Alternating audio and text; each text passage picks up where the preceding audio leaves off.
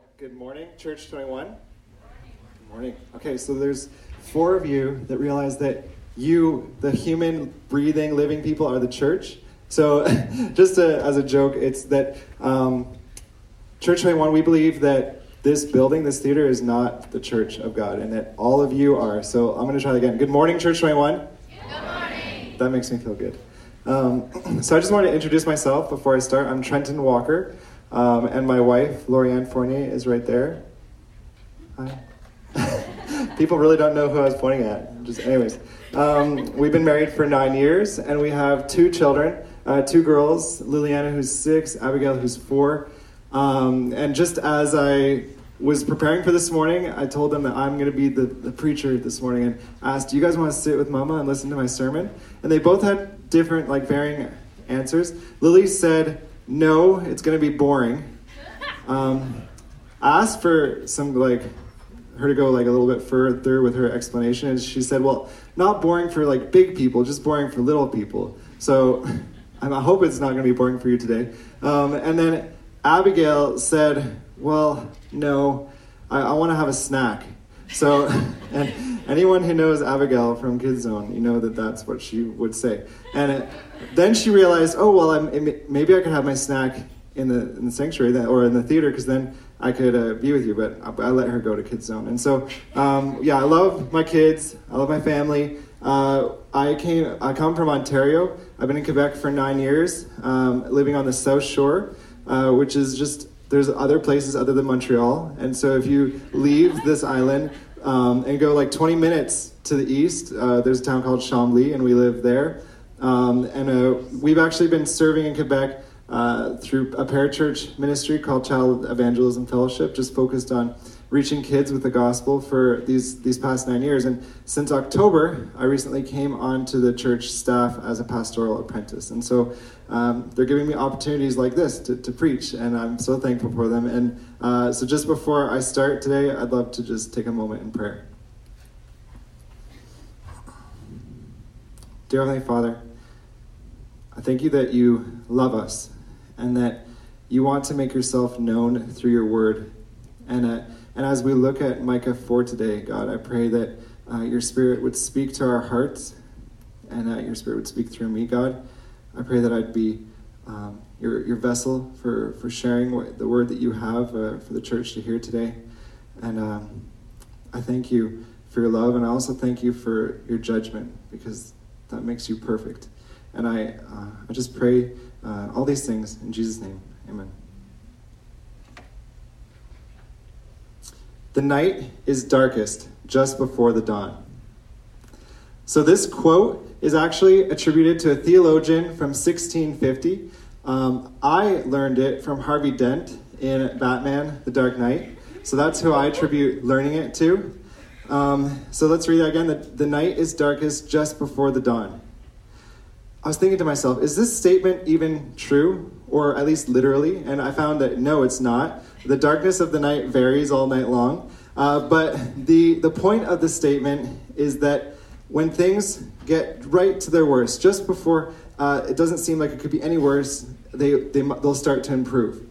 And so the question in that moment, when things are getting to their very worst, is what are you putting your hope in for, the, for things to get better? And uh, in The Dark Knight, uh, Harvey Dent was a politician set to clean up Gotham and make Batman obsolete. And so this was good news for Gotham, and this was good news for Bruce Wayne. Um, but things didn't really turn out the way they were hoping. And for any of you who watched this movie like 10 years ago, you're like, I'm to go home and watch that this afternoon. And everyone else is like, well, maybe like I'll check out that weird old video, that movie he's talking about. But anyways, hope is important and hope is powerful. But who can you put your hope in when you're disappointed time and time again? And so, through the last few chapters of Micah, we've been seeing that the people of God cho- have chosen to go their own way, and instead of following God, they're living their life in their own way. And Micah is warning them. This is what we've seen through uh, Micah chapter 1 to 3, and now today we're looking at 4, is that He's been warning them of the judgment of God that will come upon them. Uh, on those who are, are like preying on the weak, who are taking advantage of the weak. And God wants his people to know he's not going to stand by while they do this. He's tasked people with caring for others, and those people are taking everything from people for their own gain. And so at this point, the people of God, they're placing their hope in their ability to change their circumstances. And they're they're placing their hope in their king. And the outcome of this has really come to a point where the people of God are destroying each other and they're being destroyed by enemy nations. So, as I was preparing for this, this sermon and as I was reading through Micah uh, 1 to 3 and getting to 4, I'm thinking, is there any hope for the people of God? And hope is offered, and just at the right time. And so, this hope comes as a future hope. And Micah 4 is all about hope. There's, there's four messages or oracles, which are prophetic uh, uh, teachings, or uh, messages to the people, and their hope that God will rescue them. So the people have been following their own way, and what has that brought? It's brought suffering on them. And Micah's message uh, to the people of God is that there's a future hope that can bring faithfulness in the now. And so we're going to look at that together now. Uh, so, Micah 4, 1 to 5. It shall come to pass in latter days that the mountain of the house of the Lord shall be established as the highest of mountains, and it shall be lifted above the hills, and the people shall flow to it. And many nations shall come, uh, say, Come, let us go up to the mountain of the Lord, to the house of the God of Jacob, that he may teach us his ways, and that we may walk in his paths. For out of Zion shall go forth the law and the word of the Lord from, uh, from Jerusalem. He shall judge between many peoples and decide disputes for strong nations far away. And they shall beat their swords into plowshares and their spears into pruning hooks. Nation shall not lift up sword against nation, neither shall they learn war any more. But they shall sit every man under his vine and under his fig tree, and no one shall make them afraid, for the mouth of the Lord of hosts has spoken. For all the people walk, each in the name of its God, but we walk in the name of our Lord forever and ever.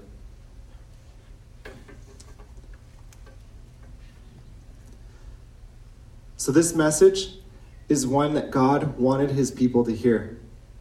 This is a powerful message, and God wants his people to hear them and ha- this message and have a future hope, and he wants you to hear this message today.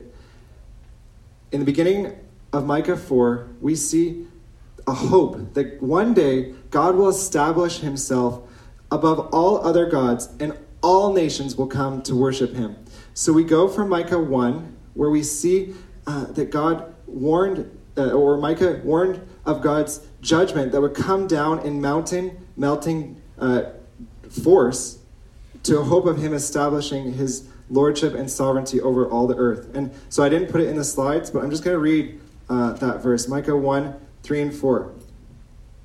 For behold, the Lord is coming out of his place, and he will come down and tread upon the high places of the earth, and the mountains will melt under him, and the valleys will split open like wax before fire, like water poured down a deep place, a steep place.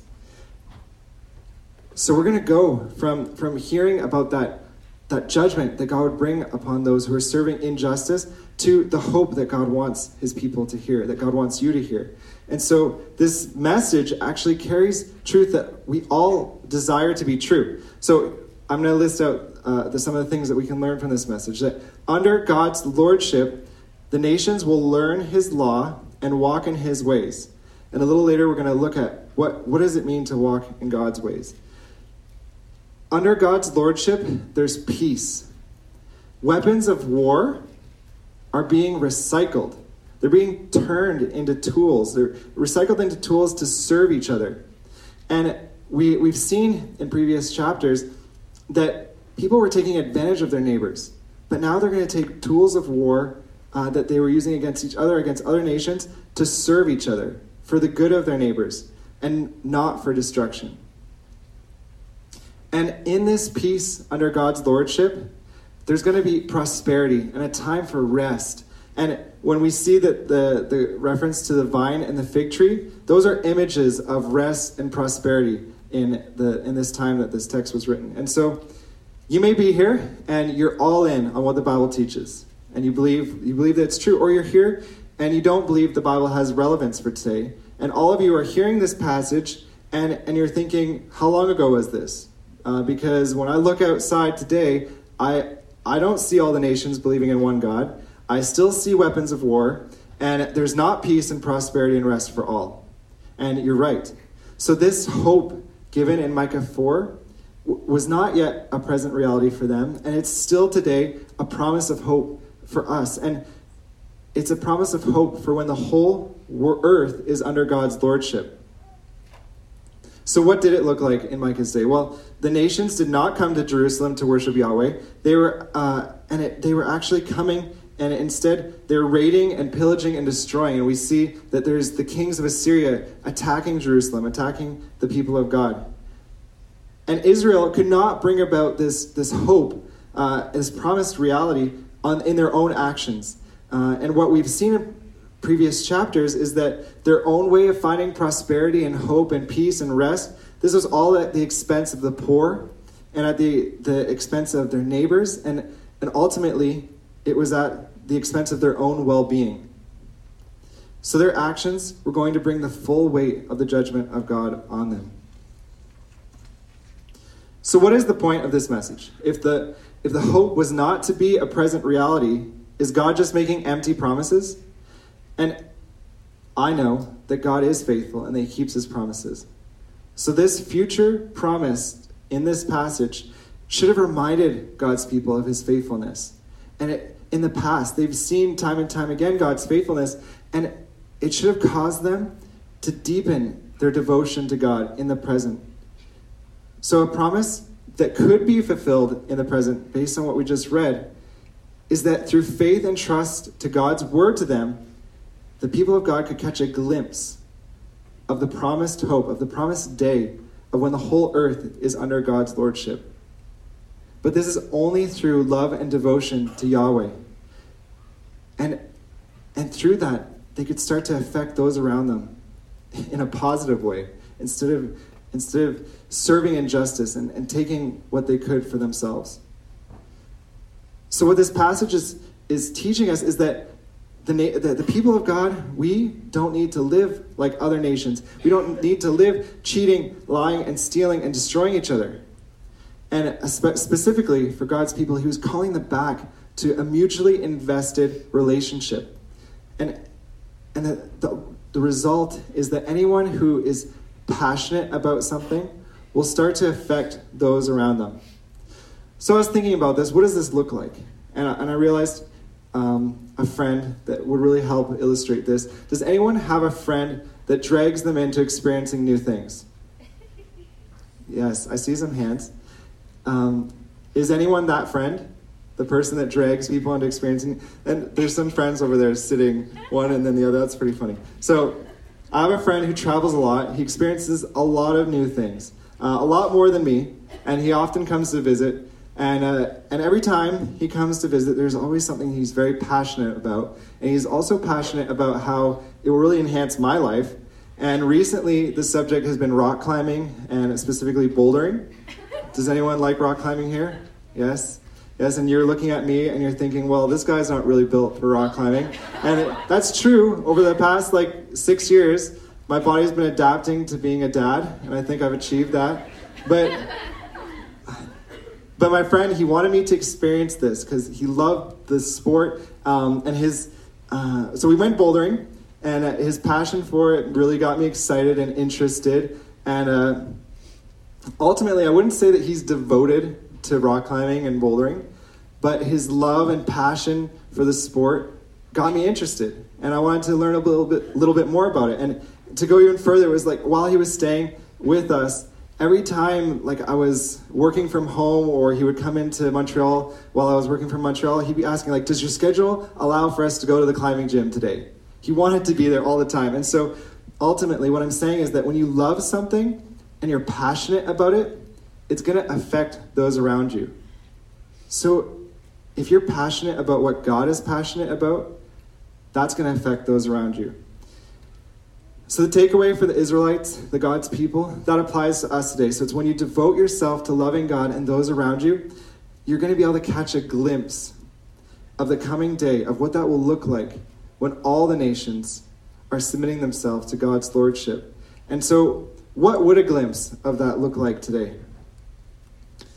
Recently, we heard a story of Botham Jean, who was in his home, and Amber Guyger mistakenly entered into his apartment and, and thought that he was an intruder. And she shot him twice, and he died, and she was convicted of murder. And at the sentencing, the victim's loved ones and family was allowed to approach the court uh, and address Amber Guyger and Brandt, Botham's brother. He spoke directly to Amber, and he, he said to her that he wanted to forgive her, and he asked even if he could give her a hug. And he, what he said was, If you truly are sorry, I know I can speak for myself. I forgive you. And I know if you go to God and ask Him, He will forgive you.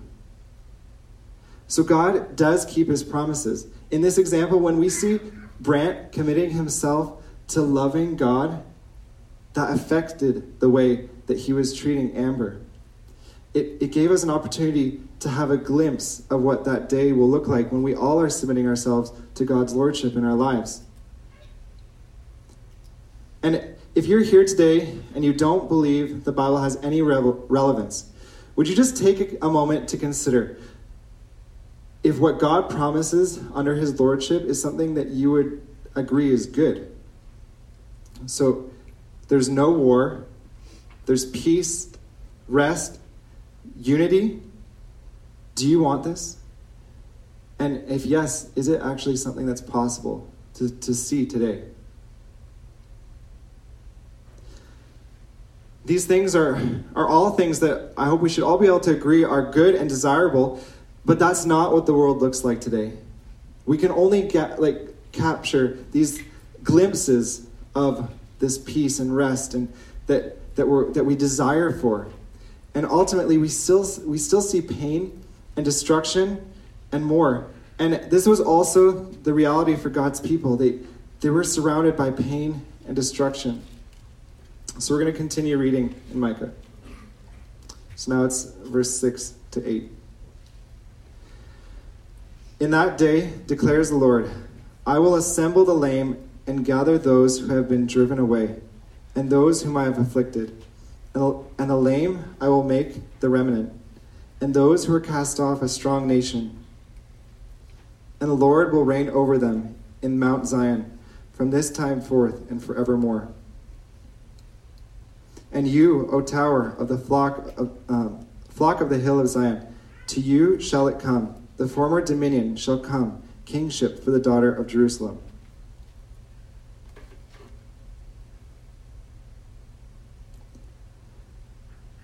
So, Micah 4 6 to 8 is a message of future hope that Yahweh is going to bring about now.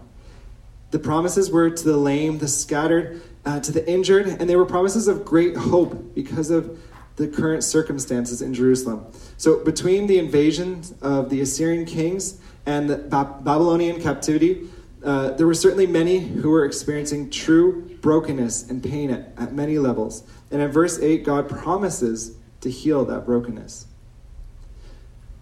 I've seen at what, what times can, can feel like overwhelming hurt in Quebec and brokenness. And this actually, over the past nine years, started to become an, an area of discouragement for me that I felt creeping into my heart. And it, it was the realization of the immense hurt and brokenness that I saw in people's lives around me. And in a time of prayer, God really pressed on my heart. You see brokenness, I see hearts that I can heal. Trust me. Wow, that was really encouraging for me to just have that pressed on my heart. And this is the hope that the people of God were, were longing for. And this is the hope that, that we all need, is that God is promising He will, he will care for the hurt. And even in that moment of prayer, God clarified brokenness in my own logic. The only reason I have a burden for the hurting and, and the broken to be healed by God is because of God. So I love that sometimes God just has an awesome sense of humor when he when he reveals things to us. And so in contrast, I wanted to share with you that recent studies have shown that residents of Quebec consistently rank as the number one happiest province in Canada. Okay? And beyond that, one paper went really above and beyond to, to create a scenario to see where would Quebec rank if, if it was its own country. So, in this hypothetical reality, Quebec ranks as the number one happiest country in the world. What? Yeah. So I hear some cries of like surprise, and that surprised me. And do you believe that that's true? Because when I, well, it's unanimous. That's good. Because when I read that, I thought about what about the suicide rates in Quebec? And what about all the people suffering from real depression? So many people in my in my circles I know that are suffering from depression. And what about the fact that nearly every month 1.9 million Quebecers request food assistance? Do you know the population of Quebec? That's over a seventh of Quebec is requesting food assistance every month. So I don't believe that this study is true. I do believe that this study is possibly showing that Quebec is number one for hiding sadness. And the reason I think that is because we all experience hurt and brokenness in our lives. We're going to continue reading because the Bible declares that God offers salvation and freedom for this hurt and brokenness. But we're going to see that his people in this time in Micah were going through such terrible pain and hurt. So we're going to continue reading. Now, why do you cry aloud? Is there no king in you? Has your counselor perished? What pain seized you like a woman in labor? Writhe and groan, O daughter of Zion, like a woman in, in labor. For now you shall go out from the city and dwell among the open country. You shall go to Babylon. There you shall be rescued. There the Lord will redeem you from the hand of your enemies. The third message of hope found in Micah 4 9 to 10 is a message of salvation from current pain we see that the, the, the people of God following their own way is causing them great pain and suffering. And, and the pain is compared to the nation being like a woman in childbirth. So the pain is not entirely clear, it's not explained. This is why you're in such pain. But in Micah 9, he asks, why don't they get help from their king? And it's, it's interesting because God had warned his people of the pain that would come with human leadership when they appointed their first king, Saul. And the king in these days was definitely a part of the cause of the pain that they were suffering and, and ultimately powerless in providing the Israelites with salvation from their affliction. And so, in this pain, we actually see a journey. It's a journey from the promised land into exile, out into the open land. It's the opposite. Verse 10 is the opposite journey that the Israelites took when they went from Egypt in bondage and captivity into the open land, open the country, and went into the promised land. It's the reverse. It's terrible. They're, they're going out of the promised land into the open country and into exile. But God promises that He'll redeem them. And because He cares for the hurt and the broken. The Israelites, God's people, were losing something that they deeply cared about.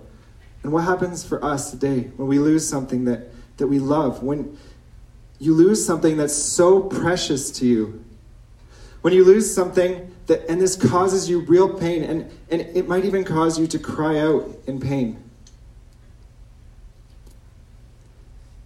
This summer, at a, at a drive in theater on the South Shore, a four month old girl died, was killed in a tragic accident. And my mother in law was actually at the drive in theater. Uh, and she saw the ambulance and the police arriving, but she heard the cries of the mother long before they arrived. And what do you do in this kind of pain? Here's what the Bible teaches God wants each and every one of us, God wants you to experience His healing for brokenness, His care for you but we're cut off from it. Where's the good news? Is God, if God's judgment is real, what about his love? So you might not believe in God's existence, but you're here today, so please don't check out. Please take the opportunity, opportunity today just to, to hear what the Bible teaches about God. God's judgment is real, so is his love. So, what is it? Will God bring judgment on me, or does he love me? And the answer to both of those questions is yes. God loves you, and he will judge you. There is good news, and we're getting to it. So, we've talked a lot about what it looks like living God's way. We all choose to do things in our own way instead of living God's way. And what is that? God's way is to live a completely perfect life. So if your way is not God's way, which is living in complete perfection, then you're acting against God, and everything outside of God's way will ultimately bring pain. We do things that bring pain to others, those around us, and bring pain to ourselves. And because of that, we all experience brokenness. The Bible says that the debt we owe for living according to our own way is death, and, and that we're cut off from Him, unable to experience His loving care for healing brokenness. But in His loving care for you, He came down to earth in two ways. Jesus came down to earth, and that was God coming to earth. And the presence of Jesus was one of servanthood, shepherding, and teaching. And Jesus was the only human to ever live on this earth that lived 100% God's way. So Jesus lived a perfect life, making himself the only human to ever live that did not deserve to be judged by God. The second way God came down to earth is like what Micah described in Micah 1 3 to 4. We read it earlier. God's mountain crushing, rock melting, earth splitting judgment came down onto this earth, but onto one person.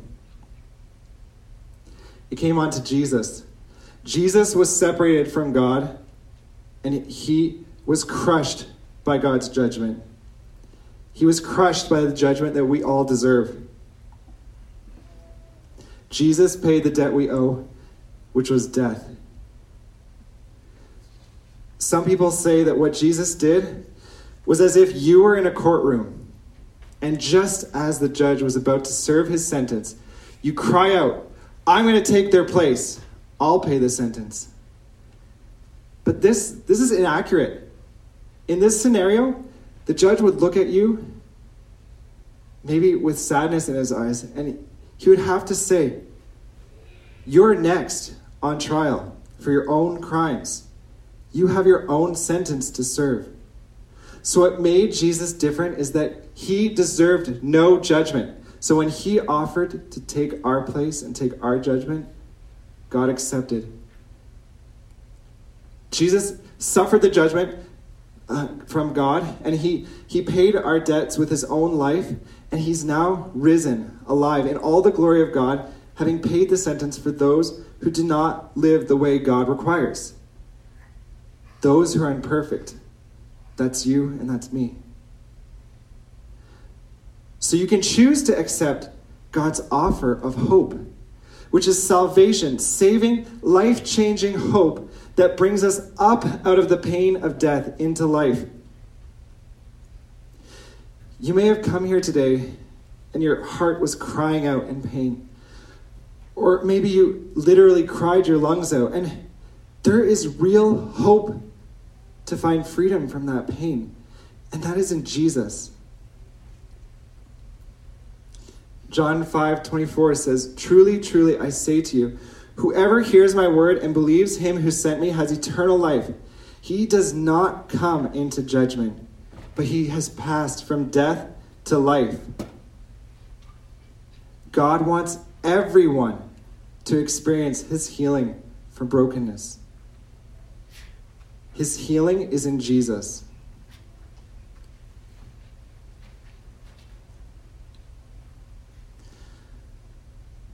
When you know and believe that Jesus came to take the punishment for your death, you're freed from the hold of death. In Jesus, you are freed from fear. So often, our cries of pain are rooted in a belief that we're alone, we're separated, we're being punished. Our cries of pain are rooted in fear. And Jesus was separated for us, He was punished in our place so that we could live in fearless faith. Let's take a look at what Micah 4 11 to 13 has to say. Now many nations are assembled, are assembled against you, saying, Let her be defiled, and let our eyes gaze upon Zion. But they do not know the thoughts of the Lord. They do not understand his plans. That he has gathered them as sheaves on the threshing floor. Arise and thresh, O daughter of Zion, for I will make your horn iron, I will make your hooves bronze. You shall beat in pieces many peoples, and shall devote their gain to the Lord, their wealth to the Lord of the whole earth.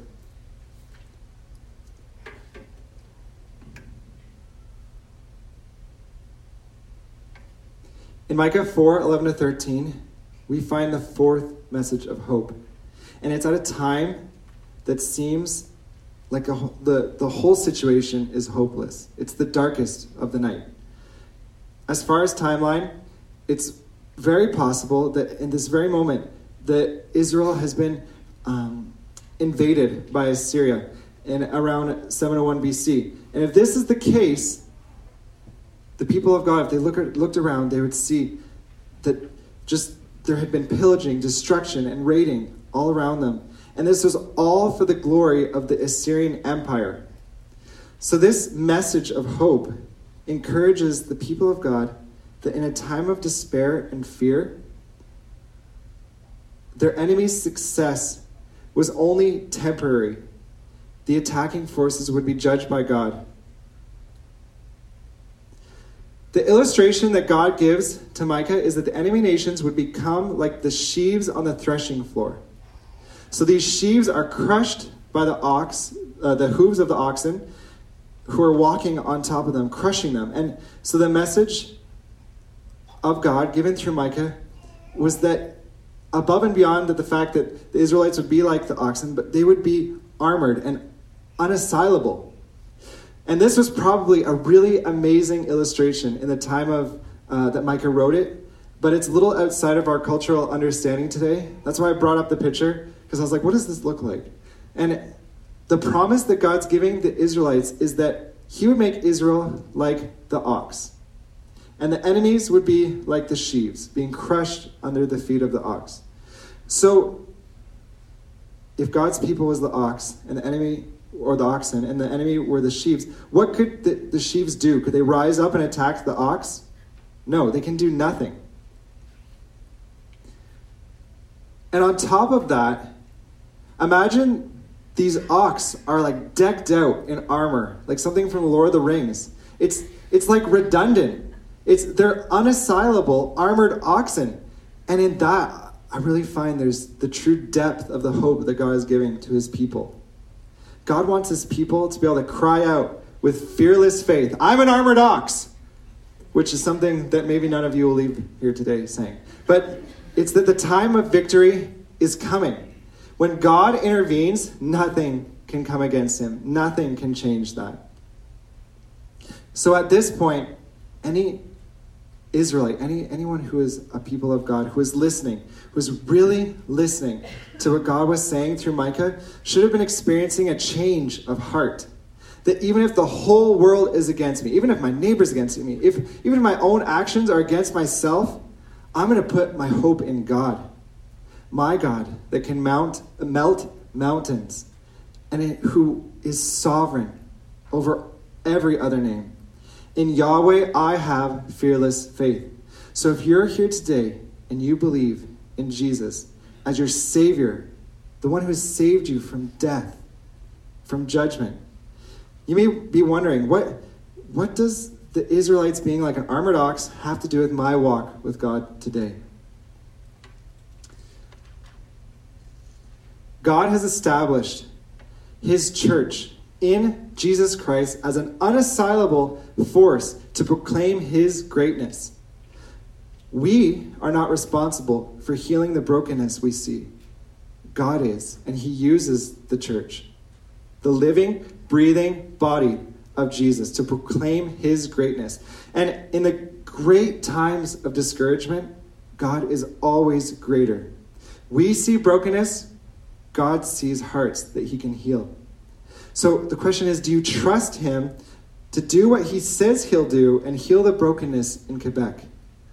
Do you trust Him in His love for you and His love for Quebec?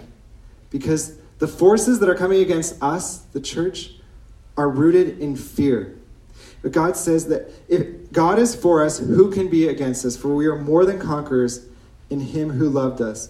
And the prophetic writing of Micah 4 was for the Israelites to have a faith and hope in what was God in what God was doing in the present and look forward with faith in what he had promised to do in the future. So today through your love and devotion to Yahweh and fearless faith, you can share the truth of the good news of Jesus as a piercing light into the darkness of broken, hurting hearts. God will bring restoration and salvation that he promises. So we can be eager to preach the good news of Jesus Christ here today in our city, in Montreal, in Quebec. Now, I build relationships with people, and I want them, I want people that I meet to know Jesus. So know that if you're my friend, I want you to know Jesus. But what had been happening in my life was that I'd be building a relationship with someone, and my friend would know my beliefs. But when it would come the, the time just that I should really share the implication of the gospel in his life, in, in my friend's life, I, I had fear. I, I thought to myself, what, what if he rejected the gospel? Or what if he wouldn't want to continue in, in friendship? And so, in actually making a friend, I forgot what it meant to me to be a friend to someone. Because for me, if you're my friend, I want you to know Jesus. I met a man in Montreal, and I should just preface this with the, the, the truth that me, I love making friends. So everyone I meet, I'm like, maybe they'll be my friend one day. And this guy, he was struggling with, with a lot of things. And he was, while I was talking with him, he was high. And I'll tell you, I, I boldly proclaimed the gospel to him. And I did have fearless faith. And I was wondering, why? Why was it so easy? And I guess that because of his state, he was very open about the hurting in his life. He wasn't able to fit into what the rest of Quebec does and lie about the sadness that they're living. And his need for the gospel was so apparent. And because of his state, he was open to listening to what I had to say. And after, after I had spoken with him, I thought to myself, I wish I could be this bold with every friend I have, with every opportunity I have to preach the gospel. And I even thought to myself, maybe I should treat everyone as if they were high. And then I realized that's probably not good advice. But I do believe that we, I, we have nothing to be ashamed of in the gospel of Jesus Christ. And I realize it's like an oxymoron. Did Jesus die to take my shame so I could be ashamed to declare that Jesus died to take your shame? I'll have to say that again. Did Jesus die to take my shame so that I could be ashamed to declare that Jesus died to take your shame? The answer is no. Okay? The answer is that we do not need to be ashamed. We can boldly declare that we're not ashamed of the gospel.